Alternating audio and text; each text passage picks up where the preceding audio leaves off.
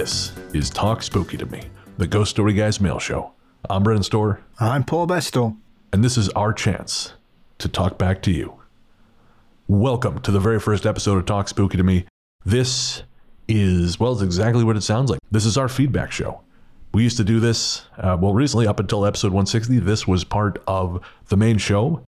And uh, it started getting to the point where we were having to cut stories because the mail show was so goddamn long, or the mail part of the show. And so we thought, well, let's make it a mini show. That way, you guys get more Brennan Paul. We get to reply to your messages on air. And I really, Paul, I think that means everyone wins. Yes, it's a win-win-win. Well, except maybe for you. You got to spend another hour you know, uh, talking to me now every week instead of every two. So there is that. You've only pulled me away from watching inconsequential football, so it's fine. There is, I was not aware there was such a thing as inconsequential football. All football's inconsequential, apparently, Oh, but not to me. I As the see. question, as the as the question on Sunday went, why are you watching football from Portugal? And I said, why not? Uh, that sounds like the great response to me. Nikki says to me, Why are you going to see a kung fu movie tonight about a guy in a monkey suit? And I said, Why not? Why wouldn't you? I see. I knew you'd get it. I knew you'd get it. I'm I'm going to go see Shaolin Invincibles tonight at Cinema du Parc, and boy, am I excited! I knew nothing about it.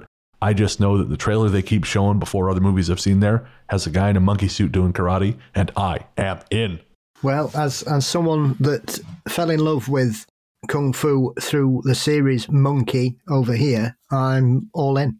I don't know that. Is it that that's so a TV show? Yeah, so it was a show that was on uh, early 80s in the UK, and essentially it's about the pilgrimage of Tripitaka to meet Buddha. And along the way, they meet several gods, Monkey being the primary one, who has offended the gods through his arrogance and his stupidity and his greed. And therefore, he has to repent by accompanying and protecting Tripitaka across China as they face off against all kinds of monsters and demons and creatures. And along the way, they pick up Pigsy, who's a man pig, and Sandy, who is a uh, river monster. I am loving this. Is this streaming anywhere? Because I feel like this is something I need to watch.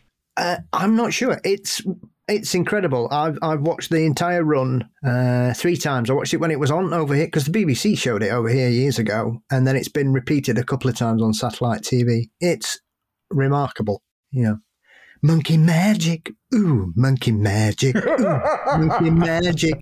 Monkey magic tonight. Ooh, that was the theme song, by the way. Paul, this mini show was worth it just for me to hear that. We could you, we could never do another one. You could walk off set right now, and I'd be I just said, well, we won, we won, folks. We mission accomplished. The banner unfurls behind me. We did it. Yeah, it's it's full of magic magical moments in it. Like uh, Monkey's got a magic. He uses this staff that just kicks the shit out of everybody's like proper like proper kung fu fights. It's brilliant. Like every episode was like essentially like thirty minutes of fighting and ten minutes of religious spirit spirituality weaved through it. Uh, and he he'd shrink it and he'd put it in his ear to keep it safe when he wasn't beating people up with it. Pigsy had a rake, I think, and Sandy had some kind of half moon javelin thing. And uh, Tripitaka would always say, "We can, we don't need to fight." And then next thing they'd all be kicking the shit out of all these monsters. Yeah, it's like the Incredible Hulk TV show. You know, every time it's no, I I have to keep the monster inside. And about twenty minutes later, he's crashing through the same cinder brick wall he crashes through on every episode. Yeah, so I'm not sure what they'd call it in North America, but if you look for monkey, it's uh, yeah, it's uh, it's it's an incredible undertaking and uh, a, a brilliant introduction to the mysteries and myths of that part of the world. All right. But we are not here to talk about monkey kung fu, although I think this is more or less what you can come to expect from these mail shows. So, you know, you might you may think this is the greatest thing ever, or you might think, well, I'm going to eat my phone into the sun, and I can't make that decision for you. But I hope you stick around because now it's time for the mail. Our courteous and efficient staff is on call 24 hours a day to serve all your supernatural elimination needs. We're ready to believe you. I tell you, Paul, I had no idea how long any of this was going to take. So I, I just put together a bunch of messages, Instagram comments, YouTube comments, and I just thought we'll respond to them all and we'll, we'll kind of feel it out. And we'll hmm. just, we'll see. Yeah, we'll just see how it goes. Folks, this is all, this is all unfolding in real time. So the, the synthwave, the, the synthwave version of our song that will be the intro. And don't worry, that's only going to be the intro for the mini shows. Uh, that that just arrived today as we're recording this, so this is all very, very new. But uh, it's fun. I love I love that part of making new shows, Paul. I love adding shit, coming up with new stuff.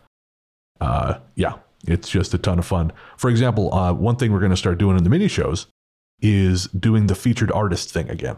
So if you've got a band, you got a new single out, you got a song you want to get some attention to, shoot us an email, ghoststoryguys at gmail.com, and if we can get it in the show, we will and that will go out to everyone who downloads it on the RSS feed. It just won't be available on YouTube because copyright on YouTube is a pain in the ass. So we will clip it out on there. But yeah, you got a band, you want to try and get your song on our show, we will do our damnedest to play it. Shoot us an email at ghoststoryguys at gmail.com. For this inaugural show, we have a track from The Revenants, who of course are a feature band on the Ghost Story Guys house label, Night Harvest Recordings. But we'll save that till the very end of the show. For now, it's time to respond to all the lovely things you folks have said. And Paul, why don't you get us started?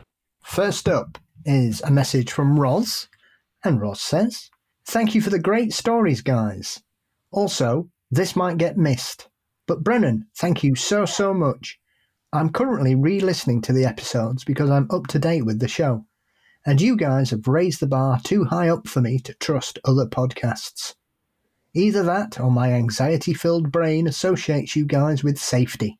Anyway, thank you, Brennan. In one of your most recent episodes, you mentioned going to see Muse and Evanescence. I and my friend group weren't aware that Evanescence were touring. I managed to get some tickets and went to their show with my friends. They helped us growing up through heartbreak, depression, family death, and episodes of self harm. We laughed, we cried, and we are all so very thankful to them and you for having mentioned them, which made me aware to get tickets. I'm sorry if this comment is off topic, but know that your small but great banter with your co host does resonate with your listeners. I know there's people that complain about the banter, but personally I have fun listening to you and at the time Ian, but now Paul talk, as it gives more soul instead of just reading stories off the web. Thank you so much, Brennan, Paul, and the whole staff. You guys are amazing, and I can't wait to hear more stories in the future. Well, Roz, thank you so, so much. That's very kind. I'm, I'm happy you got to see Evanescence. Uh, it was one of those things, like, say, for me, I, I happened to just see it come up on social media at the right time and thought, well, screw it, you know, I'll, go and, because uh, uh, sometimes I'm with concerts, I'm not great if I know it's coming. I, I sometimes I'll think, I, I kind of build it up in my head and then I'll think, ugh, maybe I just don't want to go. You know, like I bought tickets for the Black Dahlia murder on Saturday, and now I've got the ticket listed on StubHub because I just, I don't know, the idea of going to sit and listen to five hours of death metal suddenly just doesn't really appeal to me because I checked and they've got something like four opening bands, and I just thought, mm, I don't know. They're also showing Akira at Cinema du Parc that night. Maybe I'll go do that. well, it's a good mix. The Evanescence or the five hours of uh, death metal? Uh, Evanescence and then Akira. Yes, yes, yeah, much better than yeah than Black Dahlia Murder, who were great, but I just yeah I don't know. I I have an upper limit for that kind of stuff. I, I know years ago, pre-pandemic, at the Gates came to Vancouver. I always wanted to see him. Always wanted to see him. You know, their album Slaughter of the Soul came out in 1994. It's incredible. Probably the best, I think, the best death metal album of all time. And uh, I listened to that for years. And then 2014, they released At War with Reality. You know, after 20 years, I was thrilled, and it, it's okay. But mm. then they were touring, and I thought, holy shit, well, I got to see this. And, uh, you know, again, after like three opening bands, you can only maintain your erection for so long before it becomes a medical concern. And, uh, yeah. So when I was looking at the lineup for Black Dahlia Murder, I kind of thought, oh, I don't know. I mean, if, if it, if it doesn't sell on StubHub, maybe I'll go check out a couple bands. But, uh, yeah. Anyways, Russ, this is all a very roundabout way of saying I'm happy that I was able to help you connect with your friends and help you guys uh, have that experience. also, Roz, uh, Roz has commented on a number of our YouTube videos, and just want to say thank you so much for listening, and, and we're so happy you found the show over there. Uh, and, and that goes to everyone who finds the show on YouTube. Uh, you know, again, keep commenting. We'll read as many of them as we can on here. And yeah, thank you again. This next one is also a comment from YouTube. It is from Stefan. Stefan says, I don't mean to be an overly enthusiastic, annoying fanboy, but I am so damn excited my story's on your show. Paul, knowing the origin of White Bear Lake, truly showed off his paranormal investigator knowledge. Telling you, Stefan, this is why he's the inimitable Paul Bastel. There's only one. I, I, just take it as a uh, as a test to keep abreast. Um, I'm just replacing unnecessary knowledge with paranormal information now. a little bit like Sherlock Holmes, you know? Yeah, I could learn about the planets, but that's bullshit. I need other things. As Holmes often mentions about his monograph about tobacco that he wrote, uh, there, there, are, there are many strands to Sherlock Holmes's hobbies which the likes of you or I would probably not even cast our eyes upon. I sort of imagine you being like that. I imagine that somewhere you're writing a, you know, a treatise on on the history of polka or a dissection of exactly how the best push-ups are done. I don't know, something that would completely not expect from from Paul Bastel. You know, like you're the, fit, the the the man over forty fitness manual, and it's like six inches thick. I don't know. Uh, it just I've come to expect the unexpected, and uh, I kind of love that. Yeah, that would be very unexpected if I was researching push-ups. I was spitballing. I was trying to. I was doing push-ups earlier. It's the only thing I could think of. It's been a very simple day for me, Paul. Because I've got a building, a gym in my building, which uh, I'm trying to get as much out of now because I'm going to go back to Victoria here in a month. So I want to mm. get as much out of this opportunity as I can. Uh, but I am probably the oldest person using that gym. Everyone else is a bunch of really young, hot Instagram kind of TikTok influencer types. And I sweat like a lot. It's super gross. So I'll, you know, I'll do a half hour really, really intense cardio and then I'll start lifting weights. Or, you know, on a cardio day, I'll do an hour of cardio. And again, I just, I'm a mess. I'm just a mess. and I cannot tell you how many looks of just abject disgust I've gotten from these these hard bodied things in their in their gym where they just come around the corner, they see me standing there looking like a, a stick of butter sweating on the counter, and just you know, some of them just turn around, walk back out, others pull the fire alarm. You know, it just a yeah, very unfortunate situation. Our next message is from Brooke, and Brooke says, Agreeing that the random joking is half of why I listen. Things are heavy in the world, and being able to laugh is so needed. Love the chemistry between Paul and Brennan. I prefer it to the original recipe. Thank you for the great content. Thank you, Brooke. I like it too. So that, that works out. we had a comment on YouTube, and, and the person who commented this, they meant well. You know, they're uh, very popular YouTube account that does ghost stories, but they commented and said, "What is it with all the all the talking? You know, why don't you guys just do stories? And so a few people commented and kind of said, hey, you know, this is what we like about the show. And again, this person, you know, they, they didn't mean anything by it. Uh, these, again, they're much more popular than we are. They know ghost stories. So I just appreciate that they're listening at all. But uh, it was nice to see folks come in and say, no, no, there's something we like about the show. All right, next up, well, we have another one for Paul.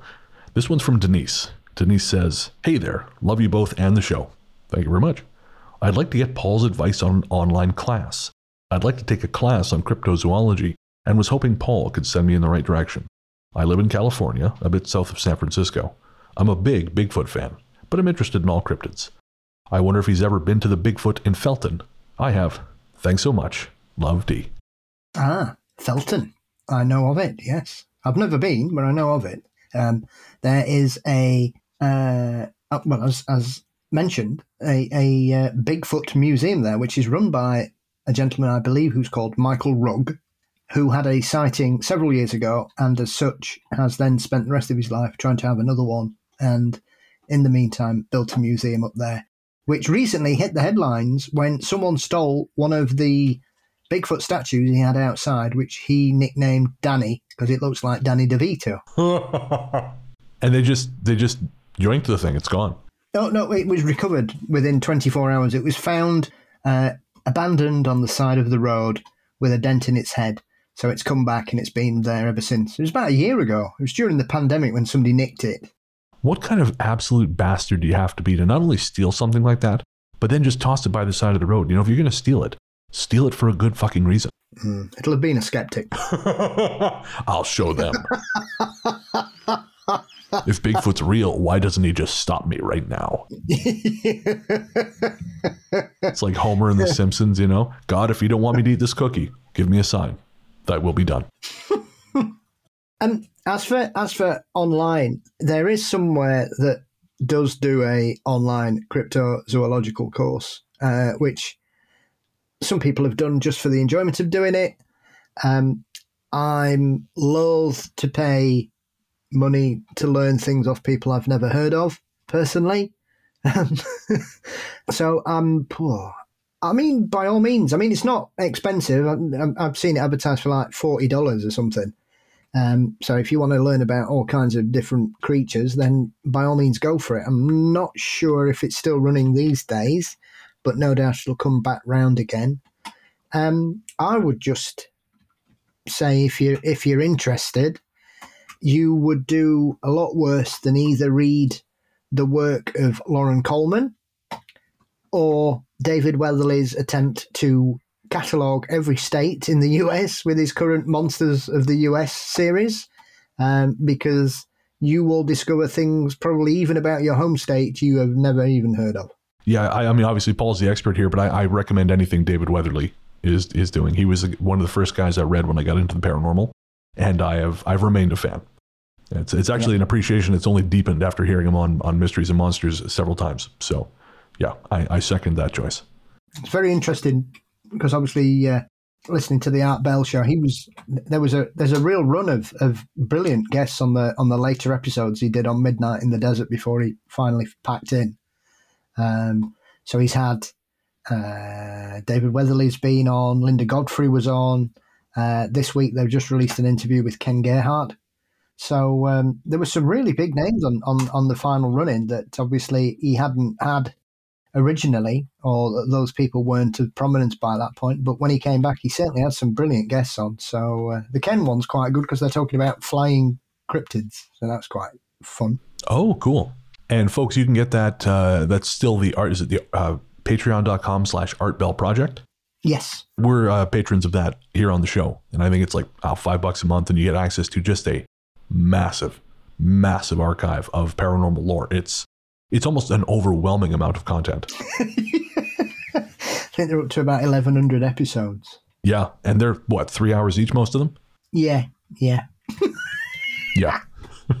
you will not want for paranormal shit if you subscribe to the Art Bell Project. I mean, some of the stuff in the '90s, uh, as I'm sure Paul will back me up, eh, there's a little bit of like that kind of fear mongering Y2K is going to bring in the feathery serpent to take all of our souls and, and things like this. But uh, there's still a lot of great shit there. A lot of people making shit up as well. Also, this The Quickening. I found a pyramid in the Appalachians. Oh, God. No, you haven't? I have. Here's a photo of it. That, that's one of the best ones, that, because a guy rings up and says, Well, actually, I'd just like to point out that I'm a ranger, and the trees that are in that picture don't grow, don't grow at the elevation you're claiming. That's a fact. so either you've got your, very kindly said, either you've got your figures wrong, or or that's the rarest tree in the world, and that's more valuable than the pyramid. oh man, what is it with people and pyramids? I don't know. Yeah, I I I, I mentioned this to patrons. I'm, I'm, not. I can't get into it, but I was invited to audition for a TV show uh, a little while ago, and one of the things I had to learn about involved a fucking pyramid. And uh, let's just say it is a pyramid I, I don't believe in. boy, oh boy. Thankfully, that was not good part. I didn't have to express belief in that in order to to do the thing. But uh, boy, I thought, man, I hope they don't want me to talk about this thing. yeah, even I can't help you there, man. no, there's no hope. Once you're selling pyramids, I remember actually, I used to. I won't say which show it was, but there was a show I listened to where they had this guy on because he claimed he had found a ziggurat, which is a kind of temple, if you don't know, on the moon. and they had this dude on there for two hours talking about the significance of the moon ziggurat. Now, of course, you know, NASA has released hundreds of high quality photos of the moon. And well, you know what's not on there, Paul? A cigarette All the clangers. or that. But this guy said, "Oh no, they're they're covering it up." So at one point he was asked, "Where did you find this photo?" Because he had a, a photo. Oh, it was in a forum for Call of Duty Zombies. All right.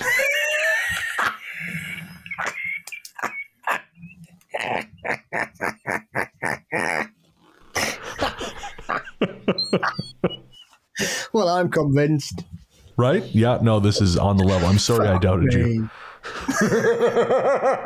Yeah, there is there is uh, there is a particular ufologist who constantly appears in the news, and as soon as I see a story about Mars, it's this guy just spends all his time looking at Mars, and he just comes out with absolute bollocks. and I just think, and uh, whenever I see his name, I just know it's it, none of it. There's absolutely no value in reading any further past his name because it's No. all bollocks. There was a guy, do you remember the mm, I shouldn't say his name, but do you remember the moon is a hologram guy? of course you do. You are burdened with knowledge. You, like Thanos and Tony Stark, are cursed with knowledge. Of course, you know the the moon guy. Yes. There, there was a, there was a guy who he he captured. He always used to videotape the moon. Who fucking knows why? But he captured some stupid atmosphere. It's not stupid. It's just an atmospheric phenomenon. But this to him was proof that the moon is fake. I don't know why anyone would fake the moon, or or I don't even care how, because it's not happening. But good lord, and, and they had this guy on several times. Like I can't believe I used to listen to this fucking show. Yeah, there's a good article on popular mechanics at the moment about all the times people suggested blowing up the moon. I'm sorry, what? Yeah, there's the theory. There, there, obviously, there's a bit of a joke that a general in the 50s in the US Army wanted to basically blow up the moon to show everybody how powerful America were. Oh, my head hurts, Paul. My head hurts. We're recording this on 420, and I'm too sober for this. yeah. so, uh, yeah, so, you know, it's not the strangest thing I've heard about the moon recently, but uh, that's a very good article if you want to consider the possibilities of how stupid people are, even with intelligence. Next up, we have a message from Wendy. Wendy says, Hello, Brennan and Paul. Just a note to let you know how much I love your podcast. Paul joining has been great, and I eagerly await new episodes. 100% transparency, I listen at night to fall asleep. Both your voices are so soothing. Then re listen the following day at work to hear the stories. And Wendy, thank you very much. We're honored. I, I know uh, Ella, our listener in Australia, uh, we're one of our listeners in Australia who um, I've had the great fortune of meeting in person. She plays us for her newborn and uh, I think we she she commented on a recent post that because she's a patron that we we had a new record. I think we had we had baby asleep in I think 11 minutes if I remember right. So Outstanding performance by us. telling you, if podcasting doesn't work out, there's always babysitting. Next, Heather says, I recently discovered you from an IG post from the ladies at Witches, Magic, Murder and Mystery podcast. You are hilarious. My humour matches the show's in many ways. Scary good thing. I'm listening to the first episodes and the recent ones, trying to attack it from both ends. The military episode especially hit home because I'm a US Navy veteran. I served at Pearl Harbor, the former hospital, for watch one night. Nothing happened in my late night shift, but the whole place was so creepy. I used to see and feel all kinds of supernatural stuff when I was younger. Now that I'm in my 40s, I no longer have the supernatural sight. I kind of want to reopen it, but I'm a little scared to do so. I appreciate you all so much for spreading the word about mental health awareness. I suffer and live with depression and know how important being heard is. Blessings and good karma to all. Well, thank you very much, Heather, and thank you for the insight on Pearl Harbor. I always wondered about that. I know, uh, yeah, I've been to Pearl Harbor, and it just felt it felt very salt, like very quiet. If I if, that, if that's I don't know if that's a if that's an accurate like if you can if you can call a place just quiet, but that's that was my experience in visiting the place. There are some strange stories about uh, some of the locations in the Pacific that saw some horrific casualties during the Second World War. So uh, I'm uh, I'll be surprised if Pearl Harbor is, is nothing but the tip of the iceberg when it comes to sites like that. So we're going to take a quick break to pay the bills. Don't forget, if you're a patron or if you subscribe to us on Apple Podcasts, you don't have to listen to ads. And what a wonderful world that would be. All right, so we're going to take a quick break and we'll be right back.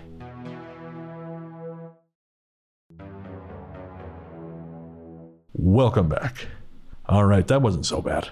I mean, depending on how many ads you got, we, we don't really know. That's the thing. I mean, if we have like a paid host read ad where both Paul and I are reading it, then we know that's definitely going to be there. But with the other ads, who knows? Up up to three, they tell us up to three. But again, if you're a patron, eh, you don't have to listen to any of that bullshit. Our next message is from Yana. Yana says, Imagine me minding my own business listening to Mysteries and Monsters, episode 224 just now, when you started talking about the shared dreams about a road north of Revelstoke. I've messaged or emailed previously about my negative feelings in Revelstoke and Golden. Anyways, allow me to describe my dream last night. I'm on a very narrow goat trail dirt road with a small group of people I don't know, except one was male and had a shaved head. Instead of a traditional vehicle, we were in a convertible type of car or cart. This road kept getting steeper and steeper, and as I looked back, it felt like being on a roller coaster looking down. And because I have lucid dreams, I could feel the extreme vertigo of being up so high and the fear of falling down. It felt like the hellish parts of Rogers Pass mixed with that nightmare road going up to Takakkaw Falls. The end. Thank you for reading. You guys are awesome. No, Yana, you're awesome. Unless it's Jana, in which case I apologize. But I, I grew up sort of with a girl named Yana, so that's I'm going with that's my first thought. But if I'm wrong, you can you tell me. That would have been my inclination. Yana? Yana. Yana. Perfect. There we go. Okay, so we we have an accord. Your name is now Yana. I'm sorry if it's not. It is now. So, next up is from CT, and CT says If aliens are known to have higher brain abilities like telepathy, maybe they don't want to have themselves look upon. Maybe they don't want to have themselves looked upon as their true selves, so that they don't have different looks, but project to people what they witness, from the craft to themselves. And I'm guessing they also project based on area, country, or region. So various people see small greys, others see reptiles, etc., etc. Some people see triangles, cylinders, saucers, yada yada yada. The second thing that I've been thinking about if these beings have crazy tech, why bother abducting people? They are a pain in the fuck. If the goal is to farm human eggs and sperm, go rob, steal, beam up the hundreds or thousands of globally of fertility clinics, cryogenic labs, sperm banks. Surely they have Google Maps. These aliens must be the absolutely biggest morons in the universe abducting people. And mind melting tech, why would they use such medieval tools, inflicting pain with needles and other seemingly non technical equipment? The more I think about it, the more ridiculous alien abductions are. Seems like a lot of unnecessary bullshit to me. uh, that's what I love about CT. He does not mince words. No, not at all. Not at all. Well, there's a lot to unpack there. There really is. And we only really have 12 minutes because we have to record the live show. So, but we'll, we'll what do you think, Paul? What's the what's the Cole's Notes version of this? Uh, yes, there are people who believe that uh, they project images that they wish the recipient to see, both for themselves and the craft. Um, the alien abduction theory is one of the most controversial aspects of the whole UFO phenomenon. And yes, using old fashioned tools and implements, maybe once again, though, maybe to settle the person. Mind you, if you've been kidnapped by aliens and they've just bring out wheel out a giant syringe to stick in your your ass, I'm not really sure what's going to calm you down, to, be honest. But maybe once again they use that kind of cover because we don't want to see their sort of Venusian Hoover that they're going to pull stuff out your butt with. oh man, I can't decide whether I want to call this episode Venusian Hoover or there was something else that was said earlier. I should have written. Okay, I'm, no, it's going to be Venusian Hoover because I don't remember the other one. Keep talking. I'm I'm writing it down so I don't forget.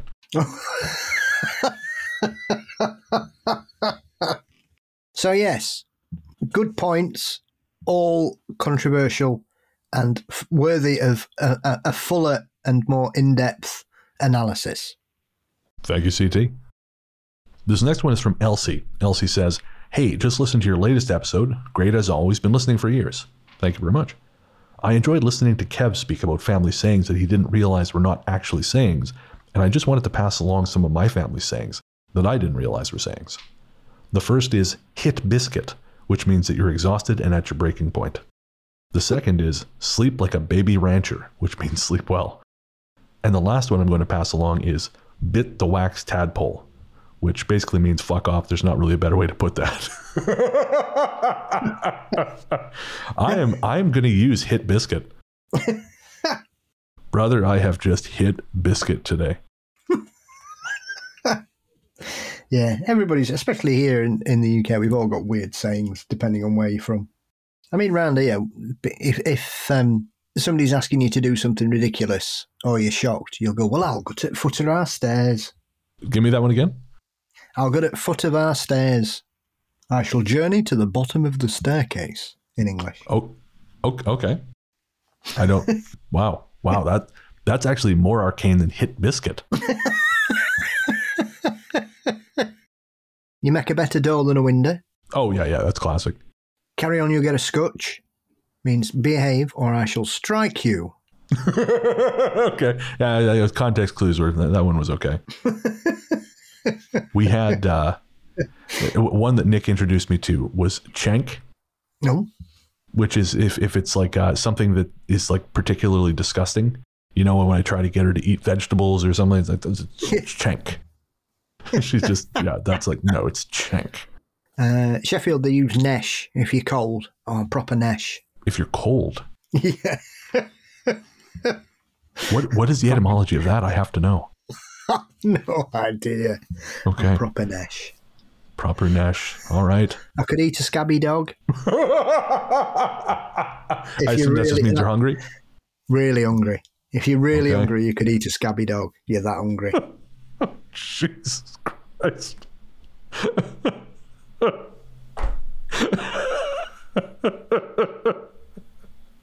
oh, we don't have time for me to laugh, but I, I, I just can't help it. All right. Well, we uh, again we have to wrap this one up because we are going to be doing the live show for patrons at the ten dollar level and above here in a few minutes. But I thought we would respond to uh, to one more. We have one more from Michael, who also sent in a story at one point. Been binge listening from the beginning, and you have come a long way to the very professional gig that you have now. I've tried contacting you previously, but my mails kept bouncing back from my Hotmail account, so I thought I'd try my work email address to see if that went through.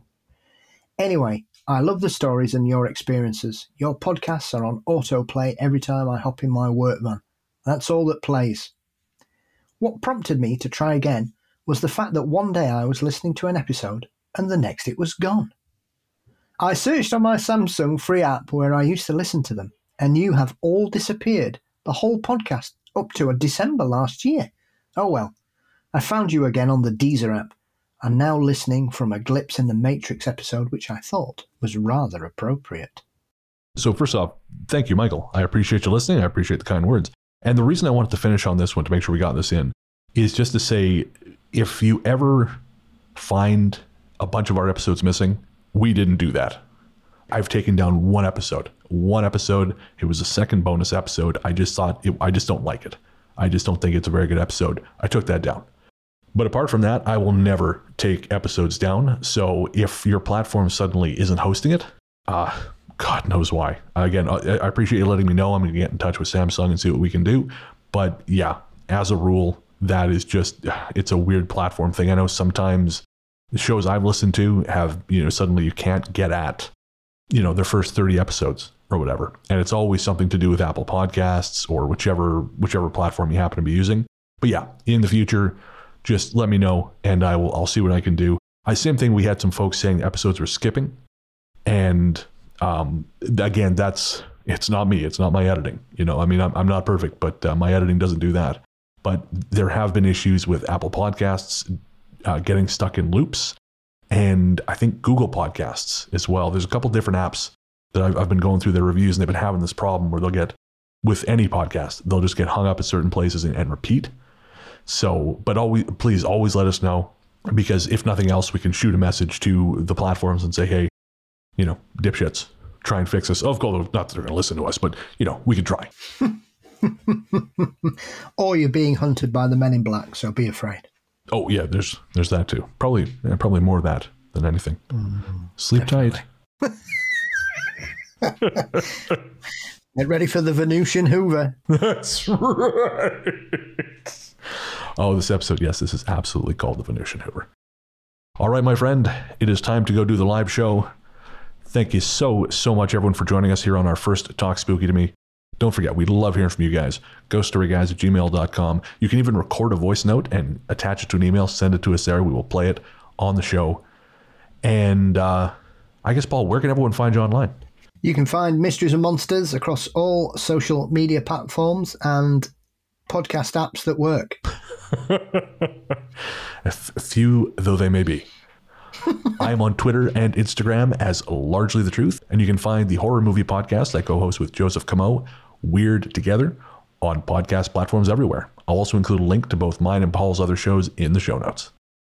But make sure to send us those emails and voice notes, folks. This is your chance to reach out and haunt someone.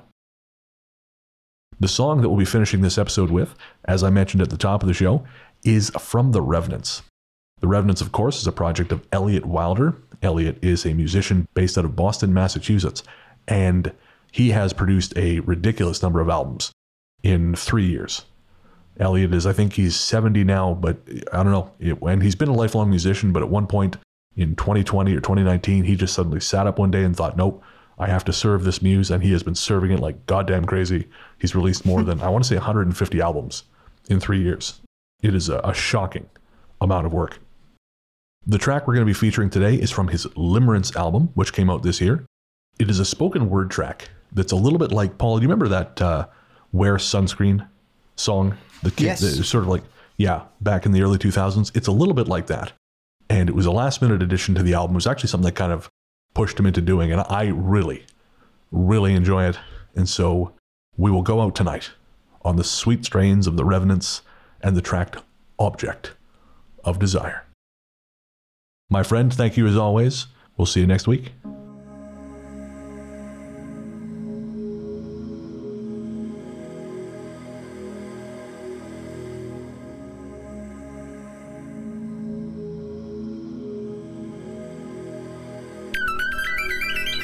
I've been seeing a therapist for the last three years for depression, and the experience has been intense, frustrating, and upsetting, but also illuminating.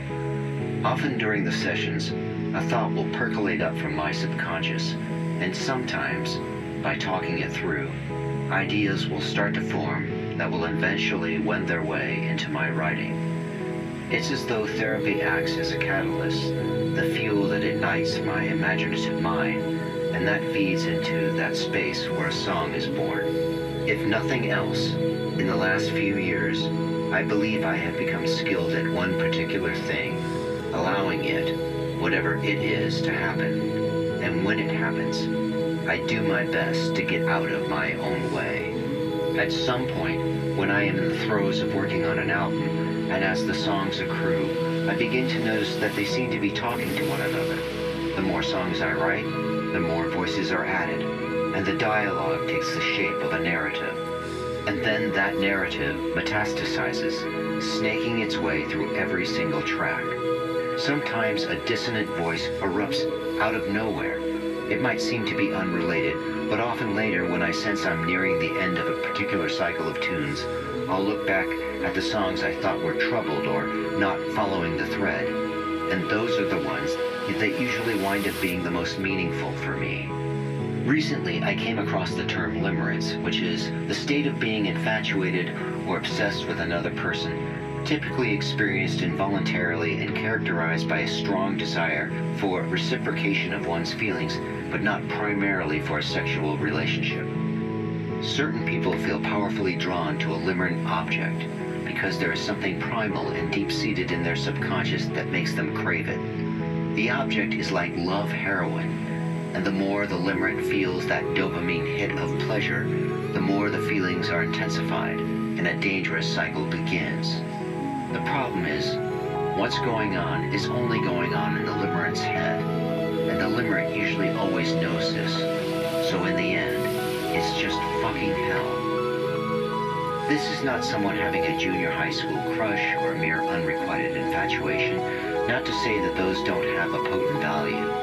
This, for all intents and purposes, is love with a capital L, at least for the limerent. The more I thought about it, isn't this really what love is? It's in all our music, our books, our movies, our culture. It's that thing that we all go through life desperately looking for, the soulmate, the one true one. Maybe that's why most love relationships wind up doom on the rocks of resentment and dissatisfaction. What human person could ever live up to such objectified, idealized standards? And yet, this seems to be sacrosanct to us. We live in hope. It's what sates the limerent's Jones, at least for a time. So with these thoughts rolling around my brain, I began the process of writing this album. As I do and in my way, I didn't have it mapped out. I didn't think, at least not at first, this is what it should be, or this is where it should begin, and then proceed, and then this is where it should all wrap up. I just did the work. As it happened, by the time I'd gotten as far along as the fifth or sixth song, a glimmer started forming as to a direction I might be headed in. And then a song and some lyrics emerged that seemed to be saying what I'm on about. I see that look in your eyes, and it consumes me like a fire. I am helpless and I am hopeless, can't let go of my desire. I am filled with a kind of sickness, this addiction I have for you. You occupy my every single thought, and my every thought is born of blue. Just about all of my albums seem to follow this circuitous route. In a way, my music is my limerent object, the thing I love so deeply. But it's elusive and ephemeral. You can't throw your arms around it, and it does not love you back. It just tells a story of a time which is now, and a place which is here. We're ripping out the garden and putting up a shed. We buried Grandpa down there beneath a thunderhead. Fertilized Dichondra, the Santa Ana seas. The Santa Ana seas.